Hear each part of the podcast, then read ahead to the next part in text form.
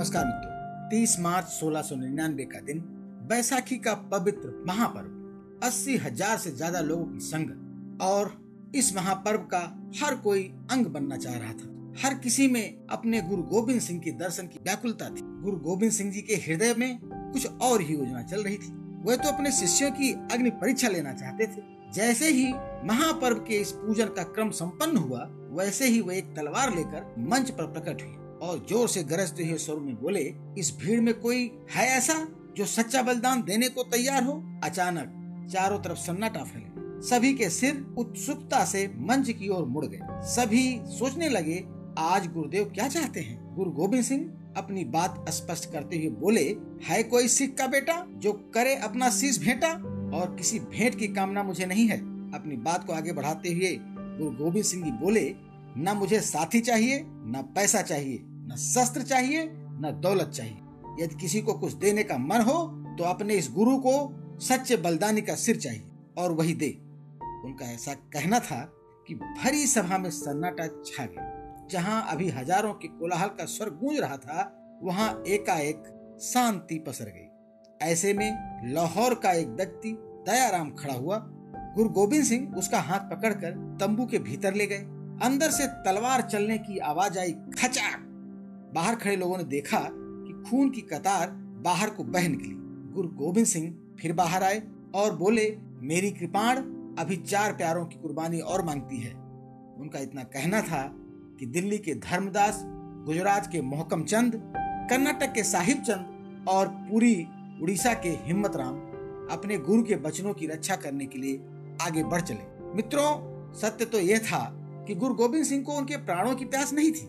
वो उनका लहू नहीं चाहते थे। यह तो उनकी परीक्षा थी।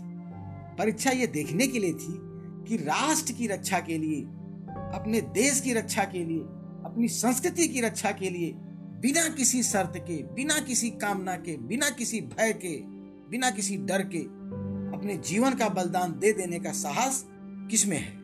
वो पाँचों जीवित थे, खून नकली था और वो पाँचों पंच प्यारे कहलाए। उस दिन इस राष्ट्र की सौभाग्यशाली भूमि पर खालसा पंथ का उदय हुआ।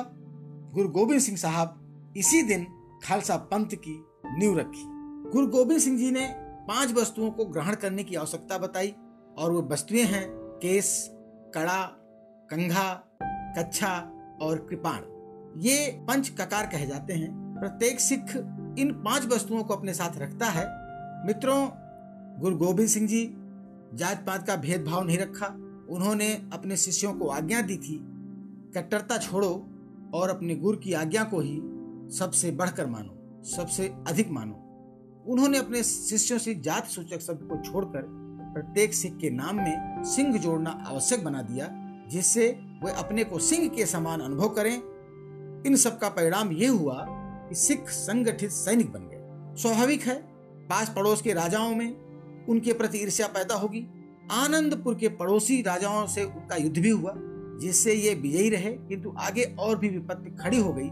सिखों की वीरता की बात जब औरंगज़ेब के कानों में पड़ी तो वह इस बात से चिंतित और भयभीत हो गया कि उसकी राजधानी दिल्ली के निकट एक नई शक्ति उभर रही है, क्योंकि उस समय औरंगज़ेब दक्षिण में था। मित्रों, भक्त के साथ शक्ति का उदय हुआ, पवित्रता के साथ प्रखरता का उदय हुआ, विवेक के साथ वेदना का उदय हुआ यदि उस दिन भारत की धरती पर उस गौरवशाली सोच का उदय न हुआ होता कि हमारे हृदय में भक्ति और हमारे कर्म में शक्ति की ज़रूरत है तो संभवतया भारत भूमि पर संस्कृति, सभ्यता और संस्कार इन सबको सुरक्षित रख पाना संभव ही न हो पाता। भारत की इस भूमि को ऐसी सोच देने वाले कालजयी व्यक्तित्व गुरु गोविंद सिंह जी का यह देश सदा ऋणी रहने वाला है। उनके जैसे युगांतरकारी व्यक्तित्व कभी कभी इस धरती पर आते हैं। मित्रों, सिखों के दसवें व अंतिम गुरु गुरु गोविंद सिंह का जन्म उस समय हुआ था जब भारत में मुगलों का शासन था। मुगल शासकों की कार्य नीति एवं समाज के प्रति अपनाए गए व्यवहार से जनता में बहुत ही असंतोष बढ़ रहा था। गुरु तेग बहादुर के पुत्र एवं उनके उत्तराधिकारी गुरु गोविंद सिंह ने सिख आंदोलन को नई दिशा दी। जनता पर हो रहे क्रूर अत्याचार को देखकर गोविंद सिंह ने बाल्यकाल में ही अनुभव किया कि आतंक तथा भ्रष्ट शासन से निपटने के लिए समाज को संगठित होना चाहिए। ये बात बहुत स्पष्ट रूप से समझ लेना चाहिए। उनकी लड़ाई प्रमुख रूप से तत्कालीन शासन से थी, न कि इस्लाम धर्म से। इसका प्रमाण इस बात से मिलता है कि उन्होंने अपनी सेवा में कई पठानों को लगा रखा था और इस लड़ाई में उन्हें पीर बुद्धू शाह का सहयोग प्राप्त था। मुगलों के विरुद्ध लड़ाई में सईद बेग और मेमू खां भी उनकी तरफ़ से लड़े थे। नबी खां और गनी खां ने तो उन्हें मुगल सेना से बचाया भी था। वे पंजाब में भी वैसी ही जागृत पैदा करना चाहते थे, जैसी शिवाजी ने महाराष्ट्र में की थी। गुरु गोविंद सिंह शिष्यों के आग्रह पर ही अम्बाला के निकट आनंदपुर नामक स्थान पर आ गए, जहाँ वे लगभग 20 वर्षों तक रहे और यहाँ उन्होंने हिंदू धर्म ग्रंथों की बड़ी गंभीरता से अध्ययन किया। इसी बीच उन्होंने एक पुस्तक का संकलन और संपादन भी किया, जिसे दसम ग्रंथ कहते हैं। वह स्वयं एक अच्छे कवि और विचारक थे। गुरु नानक की भांत वे भी एक ईश्वर को मानने वाले थे। अन्य धर्मावलंबियों को भी ये सम्मान देते थे और किसी अन्य धर्म का इन्होंने कभी विरोध नहीं किया। इनके द्वारा रचित चंडी चरित्र और चंडी का वार नामक पुस्तकें वीर रस के सुंदर काव्य हैं। इन पुस्तकों के माध्यम से गुरु गोविंद सिंह जी अपने शिष्यों में अदम्य साहस और वीरता का संचार किया। उपदेश देते देते वे कविता कहने लगते थे। इससे सुनने वालों पर बहुत गहरा प्रभाव पड़ता था। उन्होंने एक और पुस्तक लिखी, जिसका नाम है विचित्र नाटक। और ये पुस्तक लोगों में उत्साह भरने का कार्य और इसी पुस्तक में उन्होंने लिखा है कि तुम हमारे पुत्र के समान हो, लोगों से कहो कि सत्य की राह पर चलें और ना समझी से काम न करें। मित्रों, इस भारत की अस्मिता की रक्षा के लिए, अपनी संस्कृति, अपने संस्कार और राष्ट्र की रक्षा के लिए उन्होंने अपने संपूर्ण परिवार का बलिदान करने में भी संकोच नहीं किया। जब उनकी धर्म पत्नी ने उनसे पूछा मेरा तो एक भी पुत्र जीवित नहीं रहा तो अब मैं किसे देखूँ? तो उन्होंने उत्तर दिया था, इन पुत्रन के शीश पर वार दिए सुचार, चार मुए तो क्या हुआ? जीवित कई हज़ार। दोस्तों, गुरु गोविंद सिंह का जीवन हमें राष्ट्र भक्ति का संदेश देता है। उनका जीवन हमें सिखाता है कि देश के लिए मर मिटना, खून का एक एक कतरा बहा देना, अपनी एक एक सांस को राष्ट्र के नाम सौंप देना ही सच्चा राष्ट्र धर्म है।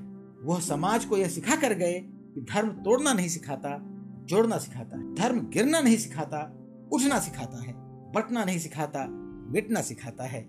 इसीलिए उन्होंने दो शब्दों का प्रयोग किया, एक का नाम संगत और दूसरे का नाम पंगत। संगत का मतलब है मित्रों, अंताकरण में उस भाव को धारण करना कि मैं परम पिता, परमेश्वर का संतान हूँ, छोटे कार्यों को करने के लिए धरती पर नहीं आया हूँ। और पंगत का मतलब है, सब समान है, हम में कोई भेदभाव नहीं कोई जात पात का कोई मतभेद नहीं।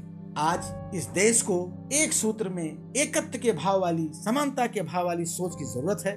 किसी समय उन्होंने कहा था, चिड़ियों से मैं बाज लड़ाऊं, गीदड़ों को मैं शेर बनाऊँ, सवा लाख से एक लड़ाऊं, तभी गोविंद सिंह नाम कहा। मित्रों, एक अद्भुत साधक, तपस्या की प्रतिमूर्त, अद्भुत संगठन करता, पराक्रमी योद्धा, महान संत। ये सभी उनके महानतम व्यक्तित्व के अनेकों आयामों में से कुछ आयाम हैं। हज़ारों व्यक्तियों के बराबर का जीवन उन्होंने अकेले ही जिया।